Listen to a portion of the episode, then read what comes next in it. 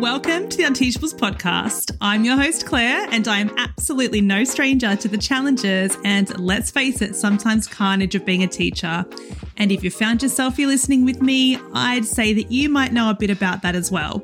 Because being a teacher is friggin' hard. And this podcast is dedicated to making you feel a hell of a lot less alone, whilst giving you the knowledge, support, and strategies that you need to not just survive the chaos of being a teacher, but truly thrive. Think about it as getting a weekly dose of relatable, actionable, and most importantly, enjoyable professional learning straight into your ears. So hit the subscribe button, download me for your commute, and let's get into it.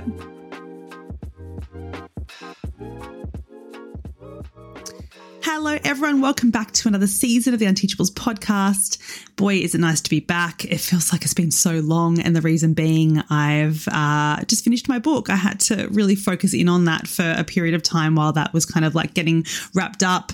Um, I have gone back to work after maternity leave. So I've just had everything going on at once. So I just had to put a bit of a pause on the podcast, but it's back and I'm really excited.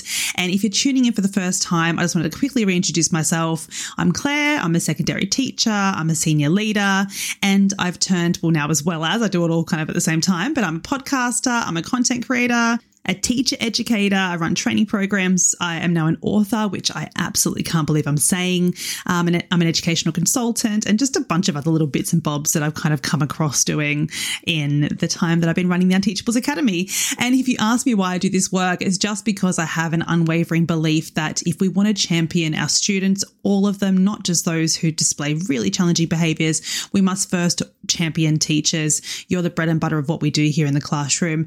And you just deserve access to relevant and actionable support because classroom management is a really lonely thing sometimes. It can be so disempowering. It can be obviously really challenging, and it shouldn't be that way. You should have access to as much support as possible. So, on today's episode, I feel like I'm coming back with a bang because I had the pleasure of talking to Marie Gentles. You might know her best as the expert in the two BBC documentaries, Don't Exclude Me, and the most recent one, Helping Our Teens. So, she's a little bit of a celebrity in the education space, and now as the author of the book Gentles Guidance How to Understand, Inspire, and Empower Your Kids. That was just recently published in June this year, so it's incredibly relevant. Um, she also developed Gentle Guidance, where she delivers her own digital behavior training program for schools and services and families. To say this woman is moving mountains in this space is an absolute understatement. But what you might not know about Marie is the absolute wealth of knowledge and experience that precedes all of that. She's a living, breathing representation of the kind of leading from the front support that teachers do need and deserve, especially when it comes to classroom management, something that's so lacking. She has over 20 years of experience in education, and after working in the mainstream sector here in London for 10 years, something that's challenging in itself, she began working in a pupil referral unit and social, emotional, and mental health provisions, uh, much like myself, where she became the deputy and then head teacher of the provision. And the data speaks for itself with her approach. In 2010, Marie was appointed the strategic lead for a London Borough's Nurture Group project and set up a Nurture Group model to serve the entire borough, the first of its kind nationally, and it had so much success in modifying pupils' behaviour and it significantly reduced the rate of permanent exclusions. There was a 95 to 100% success rate year upon year. And because of this work and all of her contributions, she was awarded an OBE for her services to education in 2020. And for those who don't know, because you're not UK based, it is an order of the British Empire, which acknowledges significant contributions of service. So that's a pretty big deal of, you know, somebody that's been working in the education space. I don't usually do really long introductions like this, but I really wanted to give some context as to why, when this incredible woman talks about what we need to be doing in the classroom to best support our young people and ourselves, I think we all need to be listening. And what a friggin' privilege it was to be able to talk about some really important things with Marie. So let's just crack into the episode.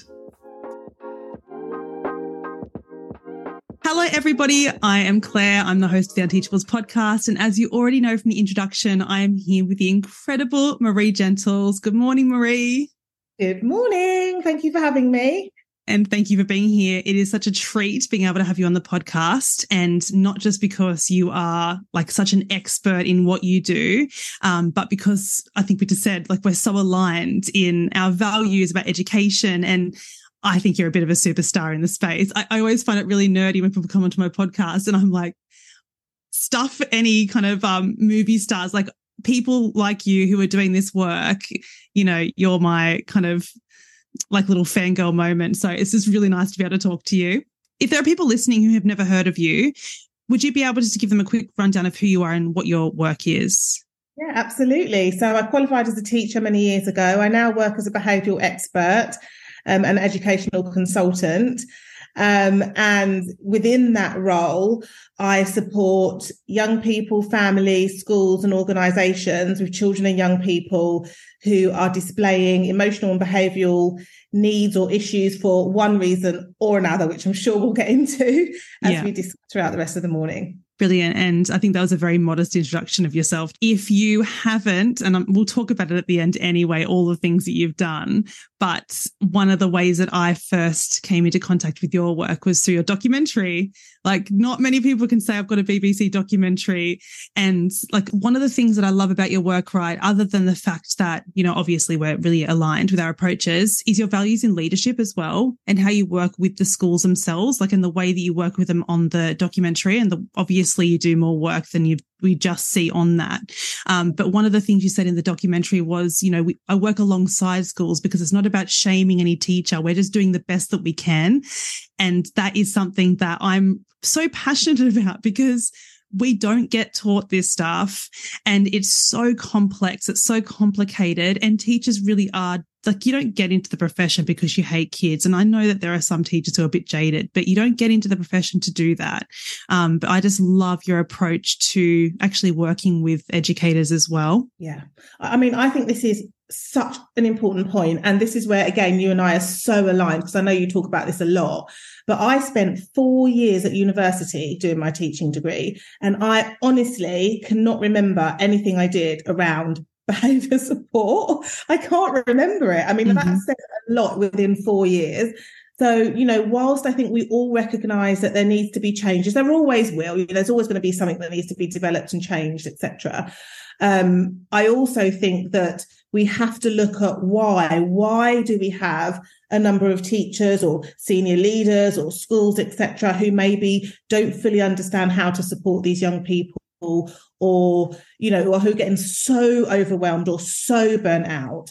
And we need to look go right back to the beginning and think about well does this start from teacher training? Uh, what's missing? And how can we support support the teachers within the school or the staff within the school as well as the parents and carers and obviously the young people as well? Yeah absolutely. It's so funny you said that because in my book I start one, oh no, I start the whole book. My introduction for the whole book is about I spent five years at university, I did two degrees, and I talk about the 20 minutes that I can remember ever being taught about classroom management. And that 20 minutes was a bit of a joke. It was like um, the like the tutor setting up the front going, right, if you've got kids that don't know what they're doing or they're not on board with what you're doing, you just need to do this. And he went around and he like just pointed, like he stood over them and he's like, you just give them the look and then you point, point, point, point. And he like bashed his finger against people's books as he was walking around.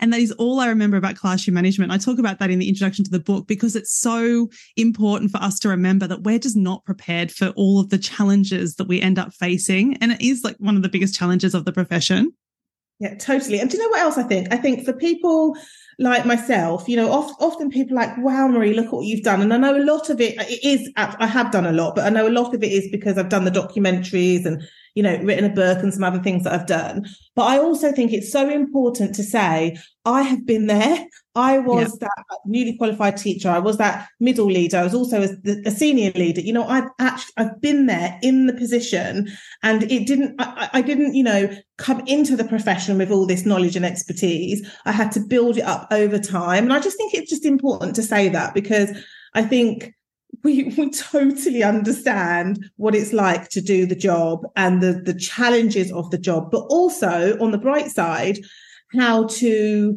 manage those challenges so actually you can feel like you really enjoy doing what you're doing. It is possible. It absolutely is. Yeah going back to that idea of enjoyment i think especially with low level behaviors i think teachers are losing that enjoyment because they're so frustrated and I still find it challenging. I think that's important to say. It is a challenging job. You know, I'm a senior leader. I still teach English. I still find days really, really challenging because at the end of the day, no one is all over it, no matter how experienced you are. I could spend all day having a coffee talking to you about all things classroom management, but I thought it'd be really interesting for us to kind of talk about some of the patterns of thinking teachers can slip into when it comes to working with challenging behaviors. And the reason I wanted to do this is because these are the kind of things that perpetuate the cycle of behavior. And it's not just about supporting the students and about breaking that cycle for the, for the young people that we work with, but it's for the teacher as well. As you said, it's about making sure that we're able to do the job that we, we want to do it. We got into the profession. We want to do this. We didn't get into it for the pay. We certainly didn't do that. Um, and then we get into the profession and it's just really tough. So these are the kind of things that can empower everyone. I think if we discuss them and kind of debunk them a little bit, does that sound all right? Yeah, absolutely. Um, one of the things that I hear a lot, I think you would as well in our work, we do, we work with teachers. We hear a lot of these things, but a lot of the things we hear are they don't want to be here. They're lazy they don't care about their learning. What do you think about that particular kind of assumption that we can make about our young people? I think, first of all, I have a phrase, we have lots of phrases, but one of them is no blame, no shame. So it's about not blaming or shaming ourselves or anyone else. Like you said at the beginning, we're all just doing the best we can from where we are. So the first thing I want to say is that I totally understand where those phrases come from. And that's why I keep saying no blame, no shame, because I get when you've got a whole class and you have these young people and you've shown up thinking to yourself, but I want to be here. I want to help you and look at what you're presenting back to me. I totally understand where that mindset comes from. But another phrase I have is that behavior support is a mindset first and it's not a list of strategies. So we can, you and I, Claire, we can, you know, give many, many support strategies for adults supporting young people, which we know are effective if done consistently and so on and so forth. However, if we don't have the mindset behind the implementation of those strategies, it will fall flat. And so the first thing I think I think is really, really important is perception. So if we are perceiving a young person as really lazy, which is totally understandable, you know, mm. I'm sure we've all been there to, in some way, shape, or form. But if we're perceiving them as, as, as really lazy, then what will happen is our thoughts around them will be, you know, that's such a lazy child. I've worked so hard to plan this lesson, and now they're disrupting my lesson or not doing anything. And then I, I've got I talk about thought, feeling, action, and then our feelings. I know you're familiar, Claire. Our feelings will be around, you know, kind of overwhelm, frustration, etc. And so our action may then be to say to that young person, um, if you don't want to be here, then you know you you you shouldn't be here then, or you know, will take your head off the table. You know, I've worked really hard at whatever it may be. Whereas if we change our perception, which is changing how we perceive the behavior, instead we look what's going on behind the behavior. Why? So that I always say, just use the word why um, you know, why there's always a reason for everything. Every single behavior for child or adult is a, is a communication. Um, so why are they showing up that way? You know, it could be as simple as environmental factors, tiredness, um, you know, not eating enough, but it also could be so many other things. It could be linked to a need, diagnosed, undiagnosed, the fact that they're just their, their age, the fact that they're just a young mm-hmm. person, mm-hmm. need to understand about how the brain works um, you know, I just think to myself that it, it's normal and understandable to have these mindsets. But if we're going to really support these young people long term, we've got to change our perception of them first and understand why we think what we do and understand why they're behaving as they are. And that's the first step, I believe. Yeah. So the students are acting lazy. They're you know, they don't want to be they don't care, all the rest of it, how they're presenting. We do that as well. And we expect compassion for those times, but we don't give that to our young people because of the context or whatever it might be. The amount of times I could have said to myself in the last week, Oh, Claire, you're just so freaking lazy. Am I, or am I just burnt the hell out? Am I just exhausted? You know, and we don't see our students through that same lens. And I think it's really important to start seeing them through that lens. Like they're just human beings in this space with us and they're tired. They might not understand, you know, like providing them with the same compassion that we would expect for ourselves, I think is really important. Oh, absolutely. And do you know what I love? This is why I'm so excited to speak to you today because professionals like ourselves are all saying the same thing. We just have different way, ways of delivering it, different words, different examples, but ultimately we're all saying the same thing. You know, that was a brilliant example you just talked about as an adult, you know, compassion.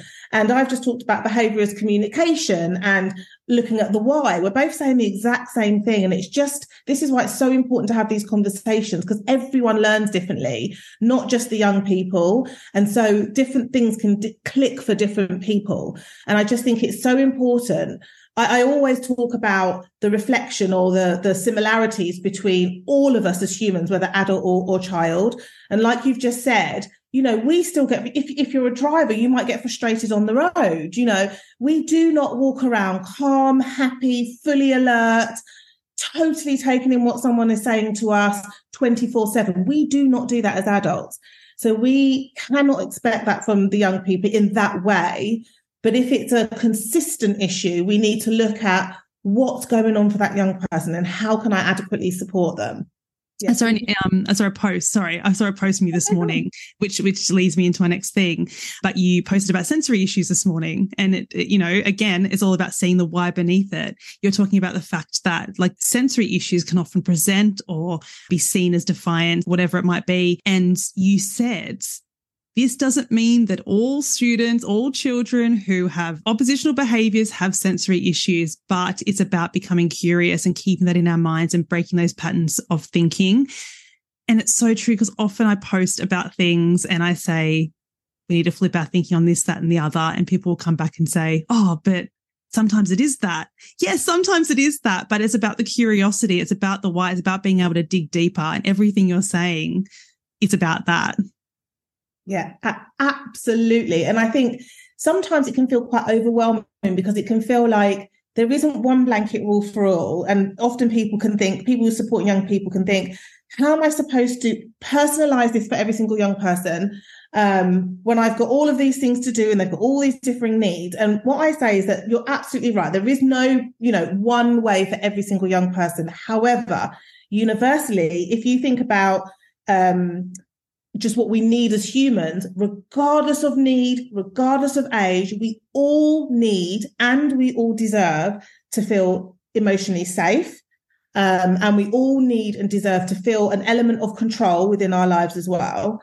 Um, and if we have those feelings of emotional safety and connection in one way, shape, or form, and that kind of safe control, every single human needs that. So when we kind of when we strip things apart and then we start to look at the why, if we can have a baseline where what we're providing for the young people covers emotional safety, it covers, covers emotional connection, um, and it covers safe control, every single young person needs that. And if we can create uh, environments within schools or home settings that has that baseline, then on top of that, you can personalize things for individual students. And it takes a while. You know, I'm saying this all casually now after years and years and years and years of putting this into practice. So now it just like second nature to me. But there was a point where I had to really every single time think about, am I doing this? And I need to remember this. But after a while, it becomes part of who you are and just what you mm-hmm. do rather than something additional you have to remember. But that takes time and practice, which is why these conversations are important because no one's alone. You know, we have been there. That's really important to say. Yeah. What's it called? So you go from being unconsciously unskilled and then you go through the process and eventually you become unconsciously skilled and you've hardwired all of those things. So now when I'm planning a lesson, I'm embedding things that foster that felt safety. I'm, I'm, I'm embedding all of the routines. I'm, i do a starter activity in the same way. I do all of the same things every lesson to create a net under every single student in that room. So when they walk into the room, they know that they'll be able to succeed in something. They'll know that things are really clear. They'll know that things are really predictable and they'll know that they can predict what I'm going to be like. But all of that as you said, it's just I see it as like a net that you have to weave together, and it takes a long time to weave that net, and things still slip through. But you need to create that as much as possible. And that's where the low level behavior kind of things come in because they're not something really tangible all the time either, is it? It's really hard to kind of nail down what to do with low level behaviors, but that is where that comes in. That net should catch all of those things. And then you can spend the time on the really specific behaviors that you need to spend time on. The kids like uh, Jalea, was it in, um, yeah Yeah, it was be- it was beautiful watching your work with her, and something that you said to her was nobody should feel like anything's wrong with them. I think that the the biggest feedback I got is from that one liner in the documentary, which obviously I was just doing organically, but it touched so many people when I had said to her, There's nothing wrong with you. Yeah. And I think that is one of the reasons, well, the main reason why I wanted to do the documentary, just because you have this access to this platform that can reach millions. And if it means you can make someone stop and think, or they might think differently, even if it's just for a moment, that's just invaluable in terms of how we can then go on and support these young people. And I just want to say one more thing from what you said, because I think it's so important. When you talked about the net, which I just think is just brilliant, that's exactly it. And we've all got different ways of creating that net for these young people. Um, and I talk about uh, you know, the, and I know you do too, Claire. You talk about, you know, the routines, boundaries, expectations, language, attachment, all of those things, because it provides internally emotional emotionally for the young people emotional security safety um, consistency that's why we do those things but i just wanted to also mention that it's it's it's we have to get to the point where it's, it's expected that the young people are going to do things even when you've got the net every single day and you're being consistent our brains are still developing as you you mentioned the age of 25 not too long ago up until the age of 25 these young people, they're, they're, the part of their brain that kicks in is not the rational part. It's not even fully developed. It's the last part of the brain to develop from kind of 25.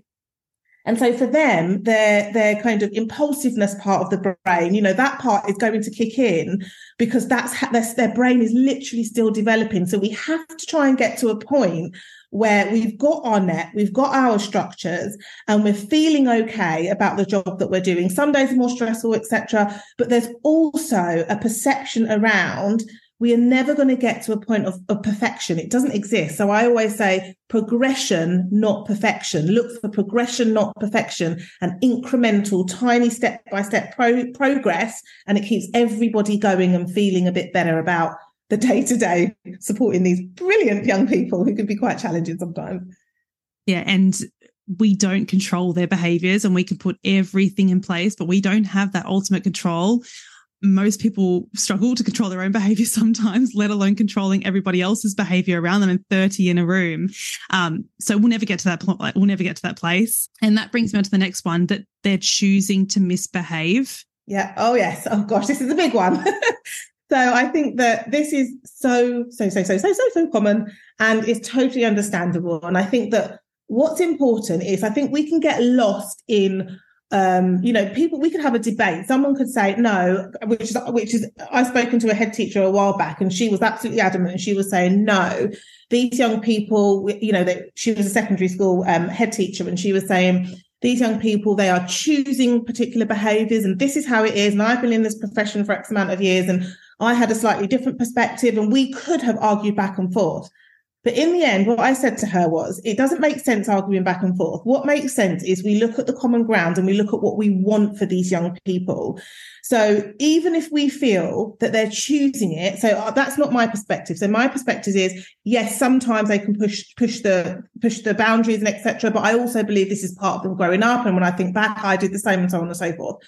Um, however, we also need to just look at why, whether we believe they are or they aren't. Why? Why are they doing it? So you might have a really simple answer, which is, well, you know, they're just teenagers or they're just toddlers or whatever age that young person is that you're supporting. Um, or it could be, well, actually, they have this underlying need, diagnosed or undiagnosed. And I understand what that need looks like on paper, but actually, what does that look like in real life? How does that actually present every single day? And when you can get that understanding, um, everything changes. Like I said, perception, everything changes. When you can look at, well, let's take the documentary because you mentioned Leah, for example. It was really hard for some of those staff members to look at her and see a young girl, a really nice young girl who wants to do her best um, and is trying her best. And I totally understood that. Some of that stuff was on camera, some of it was off camera, the conversations that I had with them. And it was really hard for them to see that because she was very verbally aggressive. Um, you know, her, her presence was really big and quite intimidating sometimes. Totally get it. However, you can also perceive her as okay, I understand she's got ADHD and a number of other diagnoses. And when we understand what that looks like, Um, and when we really understand what that means, what that what that means in terms of her her brain structure, what that means in terms of her impulsiveness, what that means in terms of her how her brain um, processes things, when we can perceive it in that way, everything about that changes. It doesn't make the behavior acceptable. It doesn't mean we condone it, but it means that the way that we support her changes because then we see it as a need and then we can begin to meet the need, which helps to modify those behaviors over time. You can't get rid of the ADHD and we wouldn't ADHD and we wouldn't want to. But what we can do is support those behaviors to not reoccur in the same way as they were re- occurring before. Yeah, I remember you saying to her, um, you know, when we get angry, like what happens in our body when we get angry. And it just makes me think of like the whole idea that kids behave well when they have the skills to. And it is about skill, not will. And with her, it was so glaringly obvious that it was about that because she really, she didn't want another placement to fall through. She didn't want to have to leave another like school. She wanted to build those connections with people. She just didn't know how to. And I think there was a lot of her having a lot of will to do that, but she was really struggling with the skill she had, which is incredibly sad. And she was choosing to meet her needs in the best ways that she knew how in that moment. She wasn't choosing to be naughty, but she was choosing. Of course, we, we're all making choices, and I'm a big fan of choice choice theory. Um, but our choices are driven by the way that we can best meet our needs in that in any given time. And if we don't have the alternative for that, it comes yeah. out, of course, it's kind of going to come out in, in aggressive behavior or anger or all the rest of it. Absolutely. Absolutely. I think I just want to quickly mention one other person in the, the documentary as well, because I think it's important. Oliver, he's, he was in year seven at the time, he's in year eight now, um, diagnosis of autism. And um, we saw on the documentary when he was going to be suspended again for a period of time after an incident with, we didn't see the incident on, um, on the documentary, but we, we saw the aftermath. And it was so interesting because for him, he had pushed a couple of teachers out of the doorway.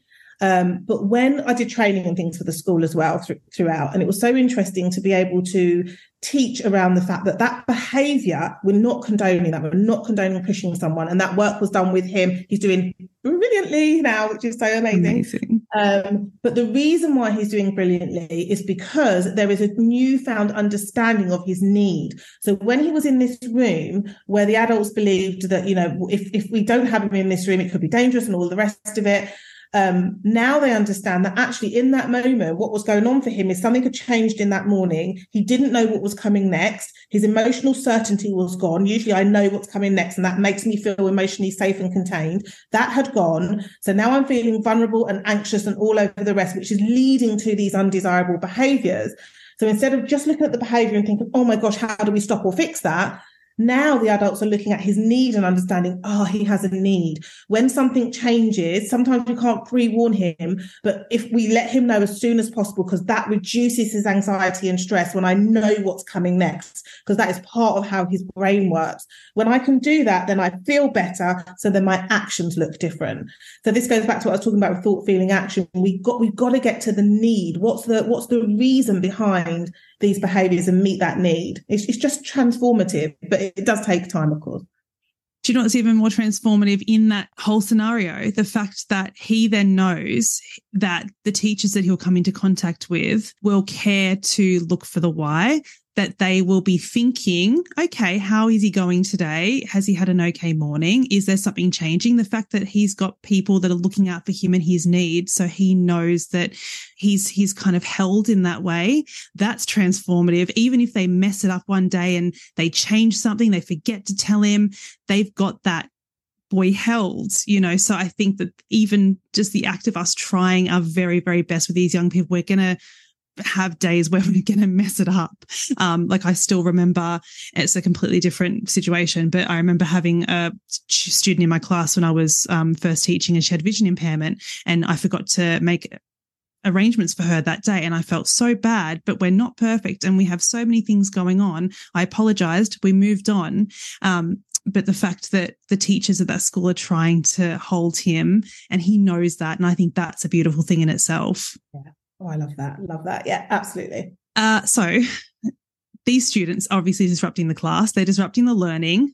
And a lot of what I've gotten before is that they just shouldn't be in the class because it's not fair on the rest of the students who want to be there. They want to learn. And again, I love that every single time you talk about one of these assumptions that we make, you say it's understandable because it is understandable. We're doing the best that we can under incredible pressures. And what we're measured against at the end of the year as teachers isn't, um, you know, how much felt safety we've had in our room the, what we're measured against is the numbers on the paper. So, um, obviously, we're not judging any teacher for this, but what would you say to this particular idea that students shouldn't be in the room because they're disrupting the learning for others? Yeah. First of all, I'm going to say again, completely understand. I have totally been there.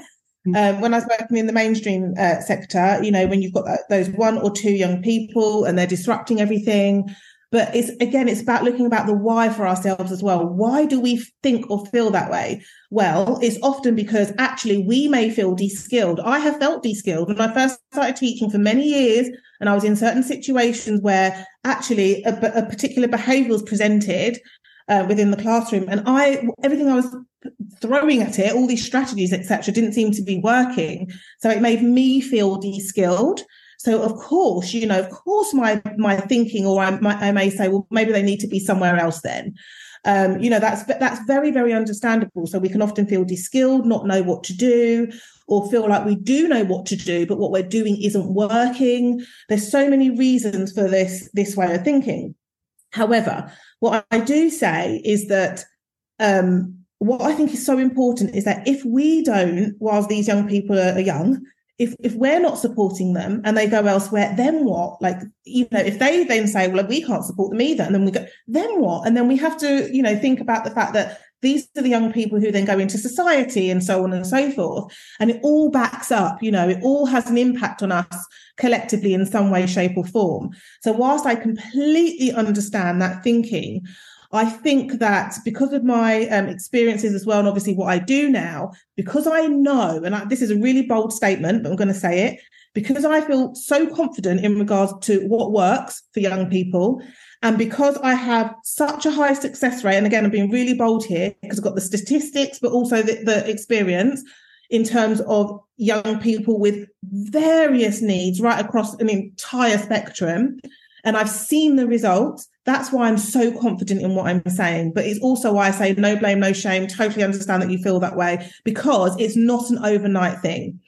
Um, and one of the things I was slightly concerned about when doing the documentaries is I didn't want it to look like everything happened really quickly. You know, I was in those schools filming for around just under an academic year. So it took quite, and even now, you know, I'm not in the schools anymore, but they're still continuing with the work um, when, when I, whilst I'm not present there because it's ongoing. So, you know, we do have to be realistic, but in also it is doable. It really, really, really, really is. I cannot stress this enough. When you, when we really understand the whys, we can perceive the behaviors of communication and then we can begin to meet those needs.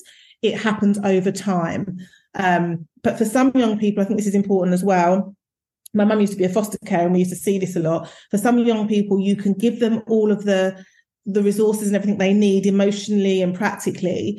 But, and we just have to remember it's always going in for them. I use a flower analogy often, like some, like we're, we're watering the soil and sometimes we may not see whilst they're in our class, for example, that year, let's just say, we may not see that flower bloom that year, but we, we, we mustn't forget that it's going into the soil. Something's happening beneath the soil and we may see it the next year or the following year and so on and so forth. Nothing is ever wasted in that sense. Thank you so much for addressing that. And I say it all the time. You don't see it happening at the moment, but it is working. I think that we want things to be immediate.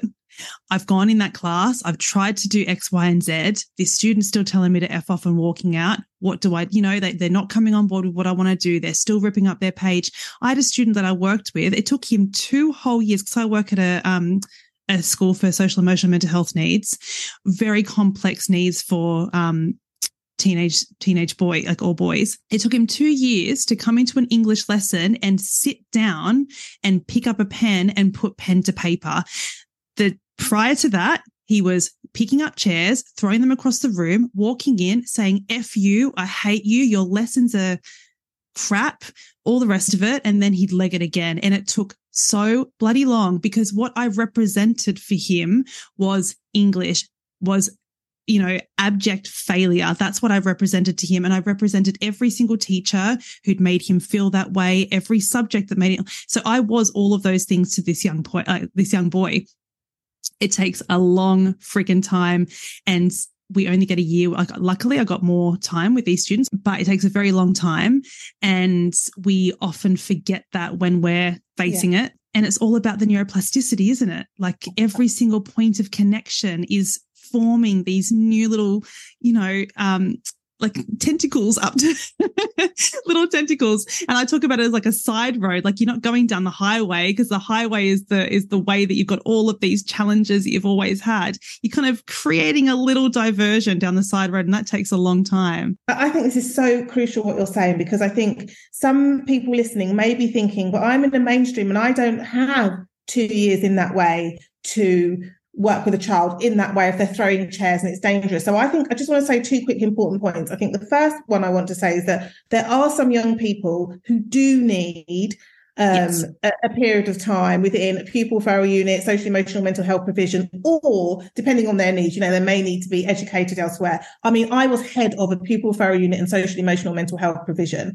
and those young people needed that provision. So I just want to say that because there are those young people who need that. When you know, we're not saying that there aren't. Um, but what I also want to say is that with, with, the example you gave, which was just a brilliant example, there would have been, because I think for some people as well, I think what can happen is the thought of, oh my gosh, a couple of years where a child is throwing things around, whatever, like how are we supposed to manage that? Or what about all of the other kids, like you were saying earlier? And I think what's important is that we've got to look within that period of time for the incremental progress. So I always talk about if we're at a starting point and we've got an ideal of where we want to be, it's not going to be a big leap. There's lots and lots and lots of little steps in between, and it, and we must celebrate and acknowledge those steps.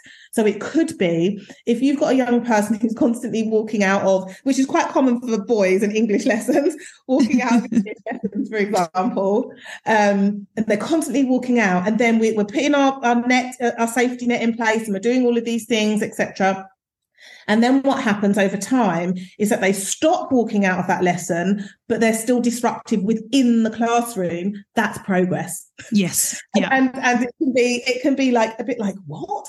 But actually the fact that they're no longer leaving the room, that's progress. And we've got to acknowledge that. And we might still be like, oh my gosh, they're causing havoc in the room. This is so stressful. That's fine. We can do all of that. No problem. They're there for a reason.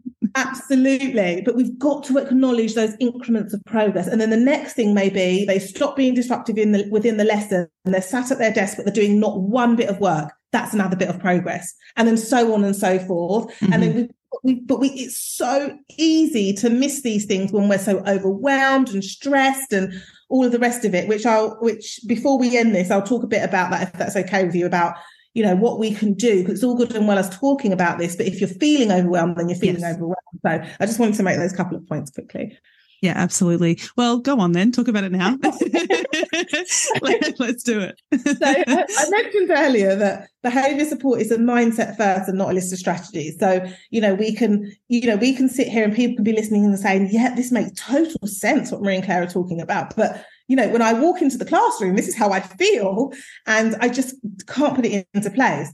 So what's so what's important when I talk about change perception? In order for us to change our perception or our beliefs or our mindsets or look at the whys, we cannot be what I call emotionally full. If we're emotionally full to the brim, we are going to feel overwhelmed and anxious and stressed and fed up.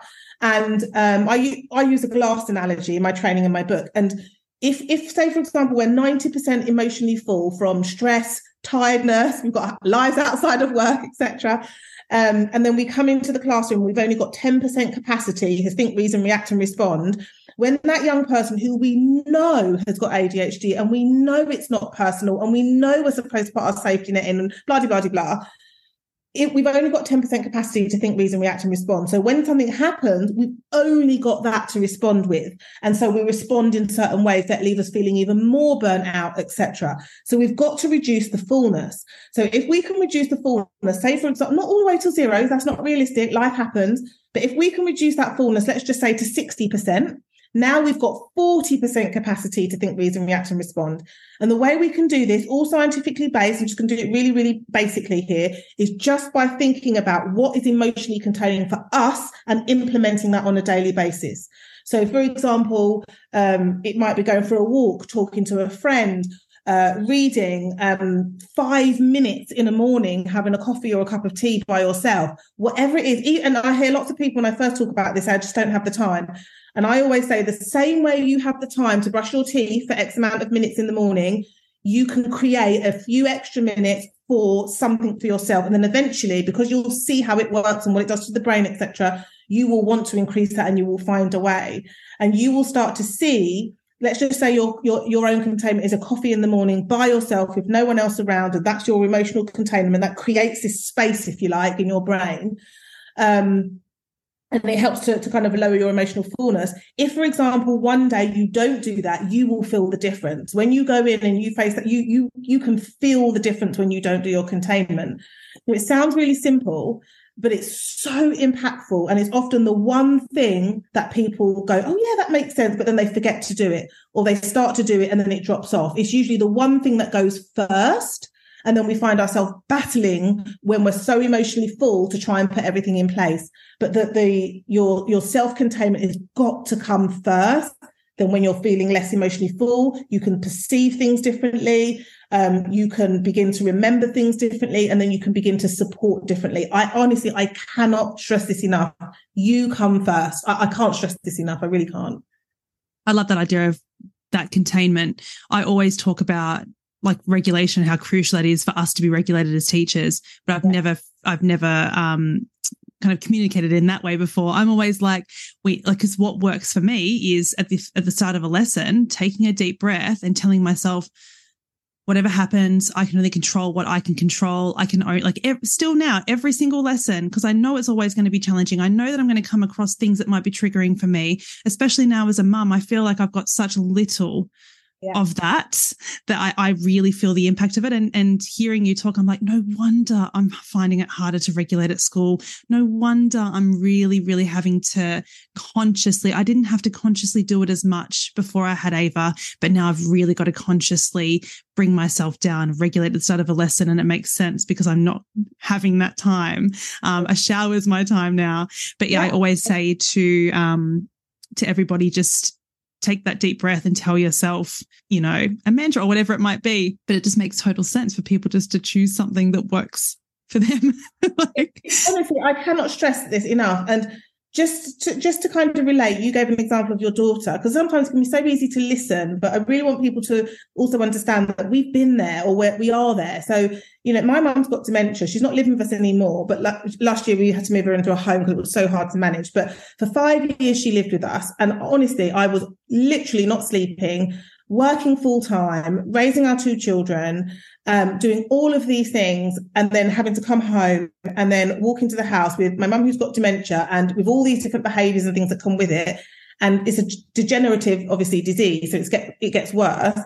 Um, and so the reason I'm sharing this is because I employed the everything I talk about, I do for myself. I never just talk about things and I haven't done it or I don't do it. Like this is literally my way of life. So when people are like, how did you do that and film a, a BBC documentary and do your consultancy work and write a book? I say self containment is my best example. And I'm not kidding you. That is how I did it. I'm not kidding. And it wasn't easy all the time but I absolutely felt it if I didn't do it. So now it's just become a way of life. Like I do my self containment every single day. And that's why people often say to me, like, how, how are you kind of quite buoyant most of the time? And I say, I'm not happy all the time, but, um, but I've, I have integrated this into my way of life and it's it's literally changed my entire life not just working life everything personal life everything. Thank you so much for sharing that. And it, it is so important for everybody to know that we are there and not just going into classrooms as someone that has all these skills and it's easy and you know we're breezing through it.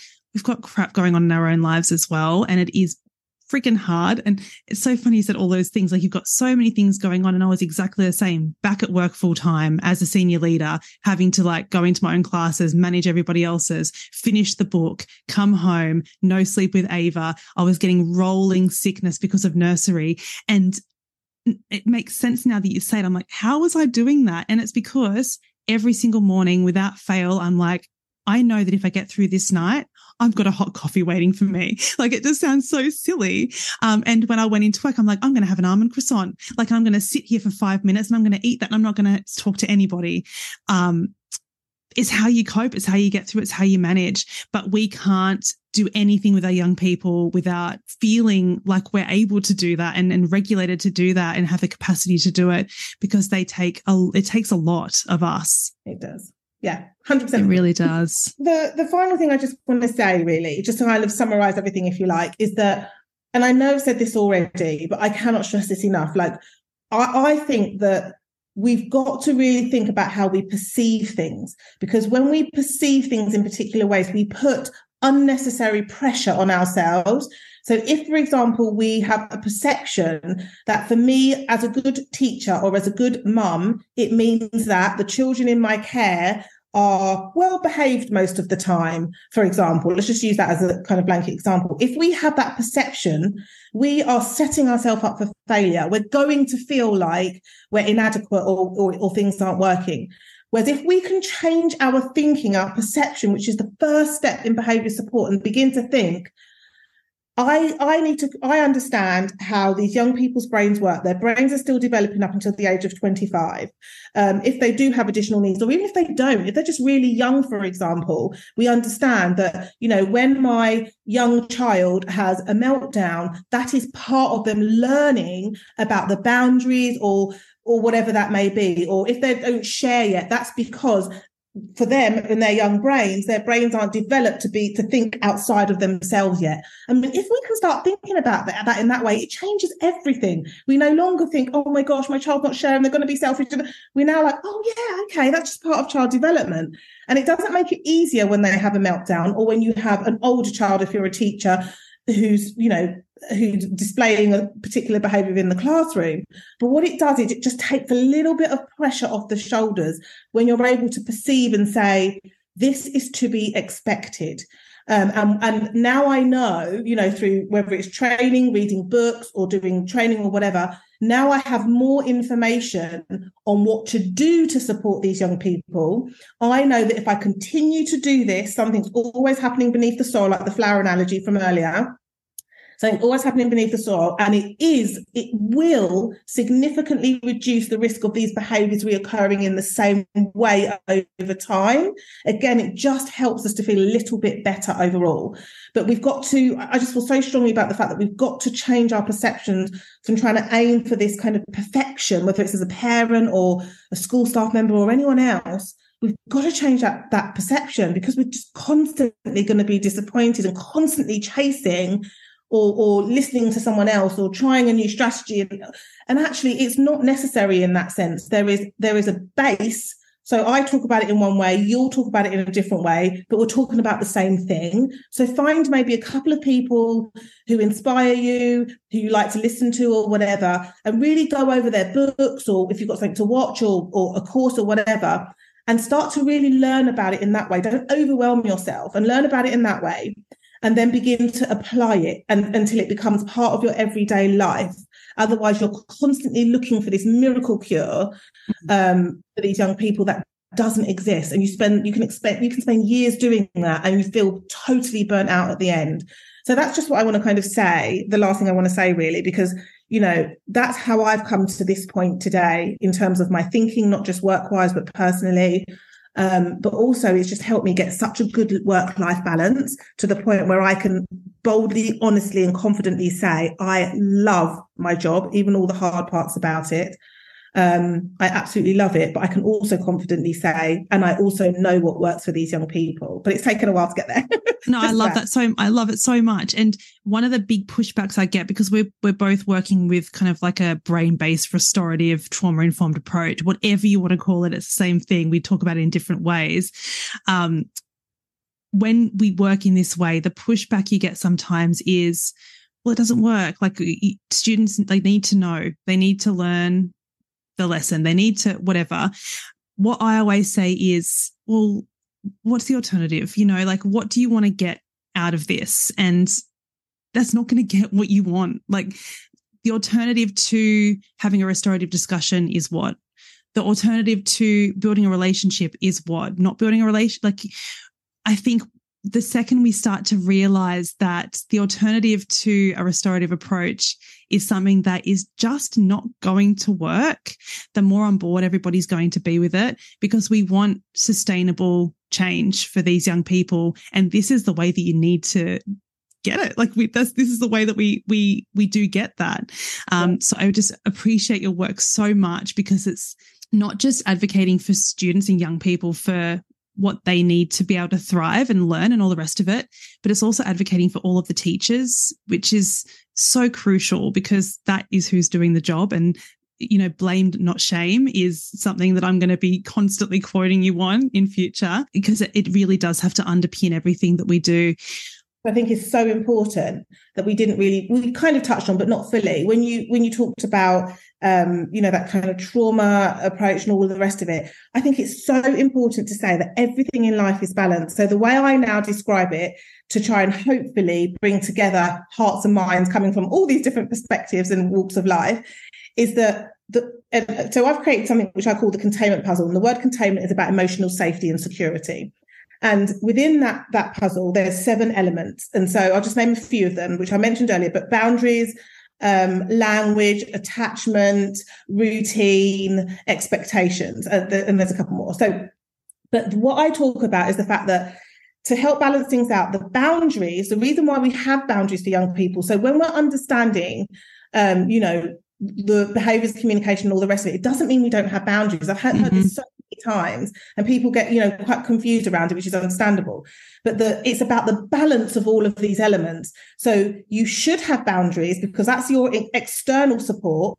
And the reason you have the boundaries is because internally the boundaries provide emotional safety for the young person. You should have expectations that's your external support but internally it provides emotional safe uh, security for these young people. So this is how i've kind of kind of marked it out to, to make it a bit clearer but the, the boundaries and expectations and the routines, etc., they will come alive and work when you have an equal balance, not one more than the other, but when you have an equal balance also of the type of language that you're using with that young person, when you have an equal balance of that connection or attachment that you're forming or actively doing with that young person. If you can balance that out with the boundaries, etc., that's when you see things really come alive. It's not about being boundary heavy or um, or just you know kind of language heavy in terms of oh you know yes we understand behaviors communication. It's not it's not one or the other. It's a balance of all of these.